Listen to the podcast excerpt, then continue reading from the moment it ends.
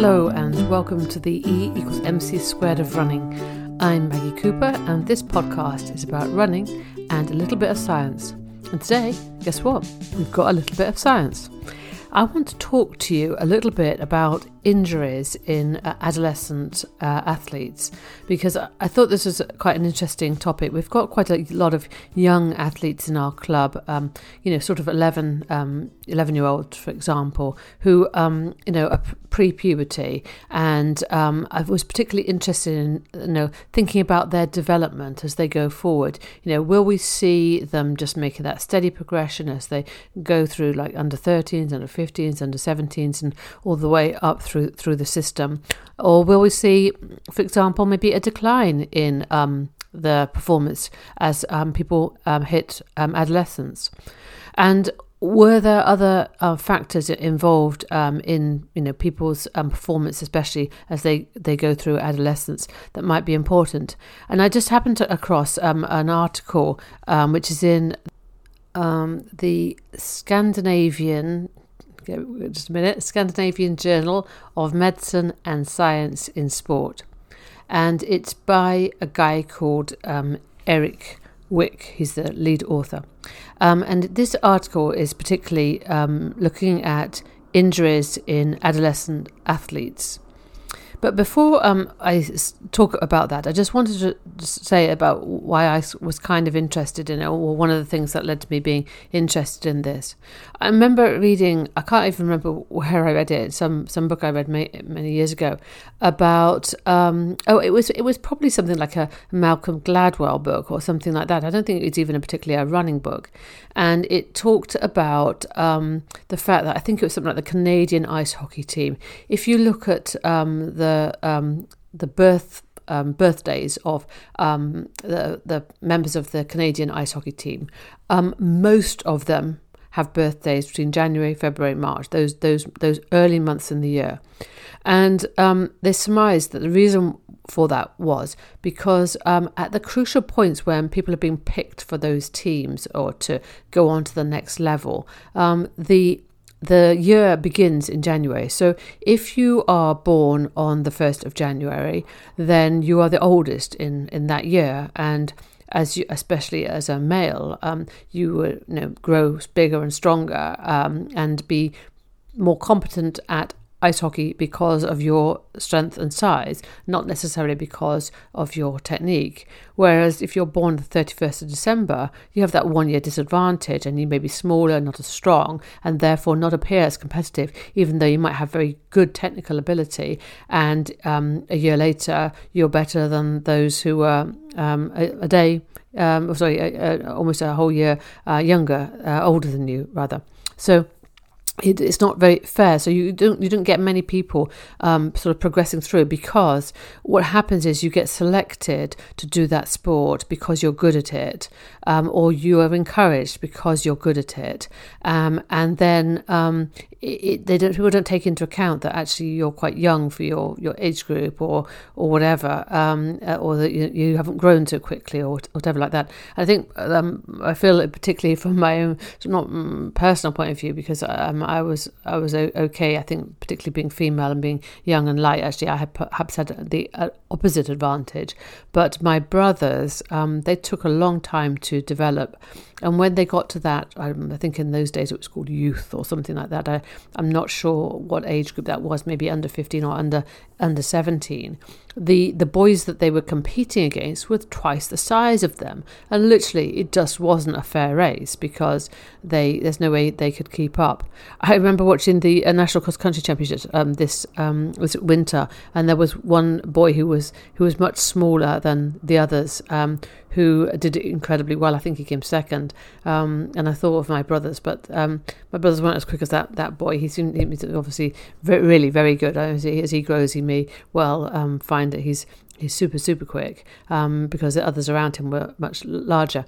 So that your sort of your rate of growth or how quickly you mature as an athlete um, may actually um, mean that you get better coaching or you're selected for um, such and such a team or you're encouraged more or um, you know you, definitely have some um, advantage maybe you know for example if you think you know you're going to be selected for a regional team or something like that, that would really spur you on. But if you you um, didn't get selected basically because you're a little bit uh, weaker um, or not, not, as tall or whatever as your uh, fellow athletes, then uh, you can see how you could um, maybe get a little bit disillusioned or, or whatever. So and I think it is is even even in athletics. I think it's important. I think in athletics it's not quite so bad because you're not getting selected for a team in the same way. People, um, you know, we train as a group and we um, we make a really big effort not to just focus on those who are the fastest, but to be very, very inclusive. That's one thing I really like about our sort of method of training. And we, we split people into groups based on their ability in general. And uh, we encourage those who are not as quick just as well as we encourage those who are quick. So and in I think particularly in our in our setting, I don't think that we we see that where you have this sort of advantage just because you're older in your year group. But certainly in other sports that, that does happen. And I say particularly, um, I think like I say for my brothers, the male athletes, they certainly um, suffer from um, if they're late developers. So that was kind of where my interest came from, was more about, well, what happens as you go through the um, puberty. And I was thinking particularly about the, the girls as well as they go through puberty. We we often see sort of a sort of stagnation of performance. If you look at results, often you'll see. Um, I saw, for example, this weekend there was um, an open meeting which some of the girls from the club were performing in. The the under thirteen girls were running about two twenty.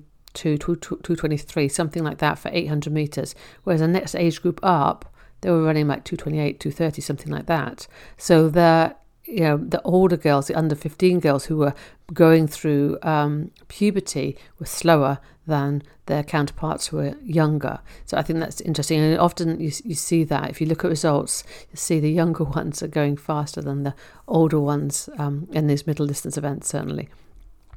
So, what will happen then? What will happen to these athletes as they go through adolescence and what um, factors should we as uh, coaches particularly be looking out for. So this article i thought was in- interesting because it talked about injury and um, and and th- even even there's kind of a way that you might be able to predict sorry predict or rather in uh, whether somebody might get injured or not so, in this particular study, um, it's called Skeletal Maturation and Growth Rates are related to bone and growth plate injuries in adolescent athletics and I didn't know what um, what a growth plate injury was, so I had to look that up. But it, seems that as you as you grow um, as a, a as a um, a child and into adolescence, um, you know you, the ends of your bones, those um, are, are very susceptible to be injured. So the the bits like where your um, arm um, joins at the um, at the wrist or um, you know your leg joints at the ankle, those those parts are very susceptible to, to fracture um, or um, damage in in some way. And if that's not um, looked after sort of straight away, then you can end up with um, like a like a, maybe like a, a, shoulder twisted or out of place or some out of position. And obviously, that's you really don't want that. You certainly don't want that on your legs when you're a runner. Um, so these r- risk of these types of injuries. Um, are, you know, obviously, because th- those, as you're growing, those bits, those are weaker. The, the end of the bones are weaker, so those are bits where there's less possibility of having an injury, and that's the that's called the growth growth plate. Is that bit at the end of the bones? So I had to look that up as I didn't know. Um, so the um, the study, unfortunately, this study they only looked at boys, which I think is um, a real shame. But anyway, it's it's still good for what it is, and they. Uh, looked prospectively over four seasons of these guys um, running. Now, they weren't specialists at the age when they started.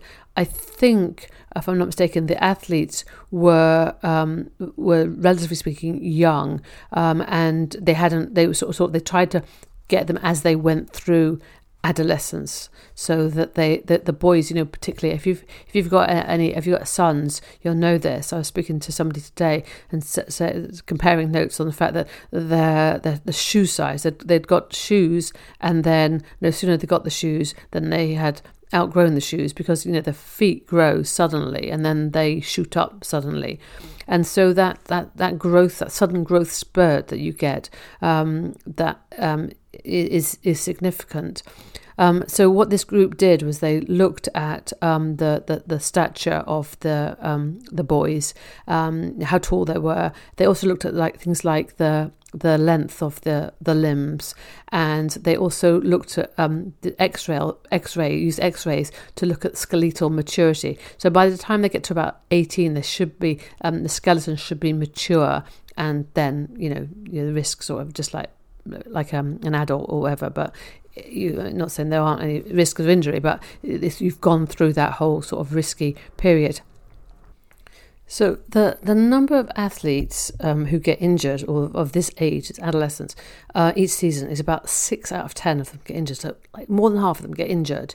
And um, the question, I guess, is, is, is, why? And is there anything we can do um, to pre- to prevent that happening, uh, or can we kind of predict which ones are going to get injured, or um, maybe modify training based on some risk factors?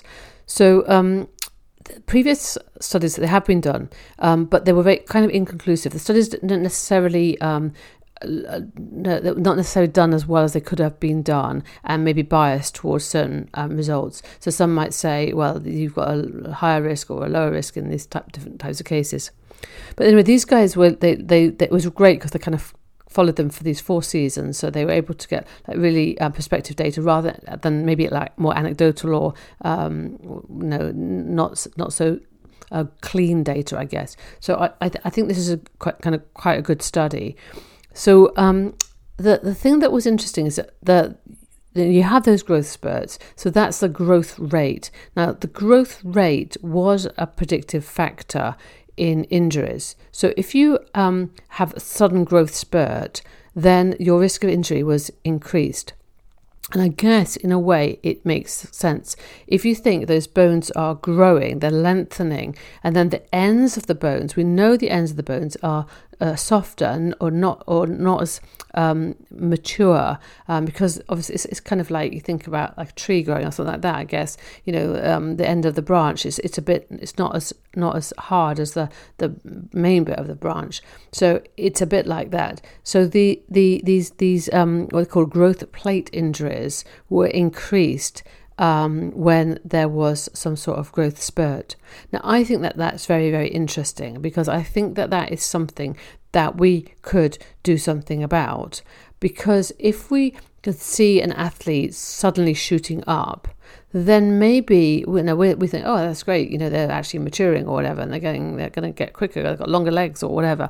But there may be um, a good reason to lighten their training load at that point, I would say, because we know that their risk of injury is also increased during that time. And what you don't want is to be in a situation where you've sort of overloaded that athlete and then they break down and then they um, are not able to, to compete and achieve their goals. It's better, it would be better to just rein back a bit, even at the expense of them um, performing to a higher standard, because that may prevent an injury occurring. So, long term benefits, even if they're short term, you might be um, needing to um, lighten the load a little bit. So, you know, similarly, they found that um, there were fewer of these um, growth plate injuries as the skeleton neared maturity. And I guess, again, I think that makes sense. I think there's the, the skeleton is getting stronger, um, it's got less chance of having um, some sort of injuries. So um, I think that that is um, you know make makes sense.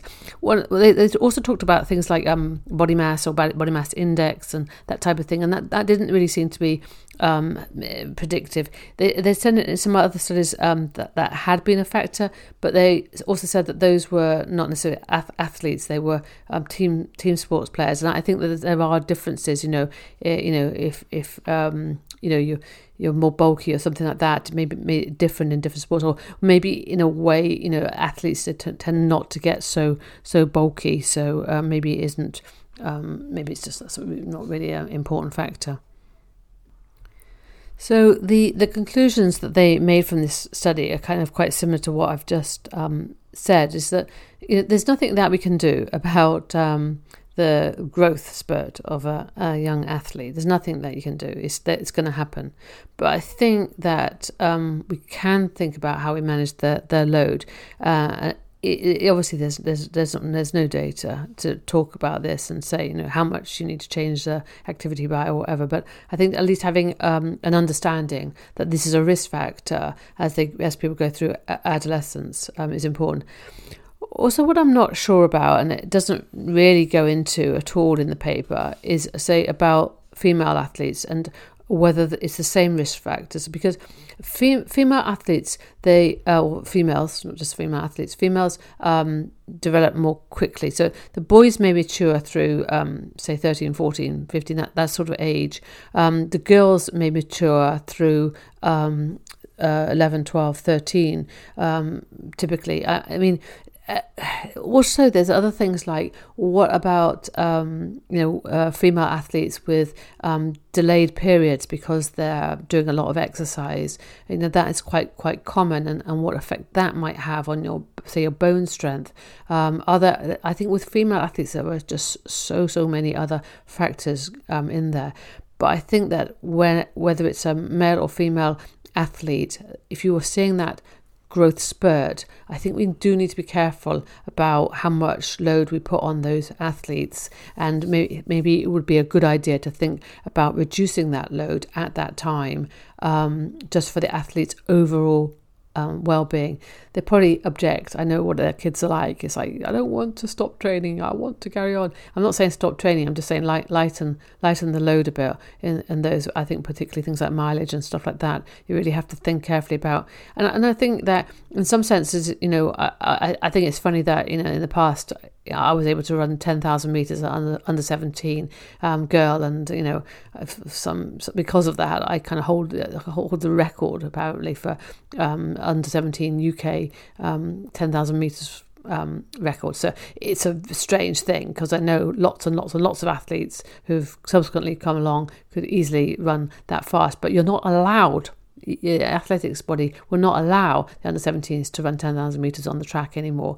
And I think that that is because you know they see that you know if you were trying to train properly for 10,000 meters you'd put a lot of load on the young skeleton and it's not a good idea so we should probably be mindful of that you know i think that's although i think it's kind of sometimes i think it's crazy because um, yeah, I, I, kind of uh, seem to um, just historically have been the fastest recorded at that that distance when others could have run faster. But actually, I think it probably is a good thing that they stopped um, athletes running certain distances. Like the, I think under thir- under 11s or under 13s, they can only run like 1,200 meters on the on the track. It's probably a good idea because you you don't want to have to do the training for that much load on your body when you when you're that young. So.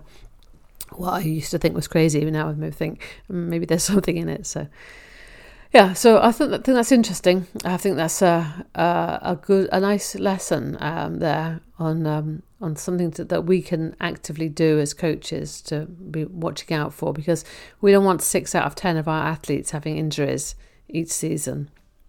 I hope you found that interesting too, um, and that's all I've got time for this week. I hope that you'll join me uh, again next week for another episode of the E equals MC squared of running. Bye for now.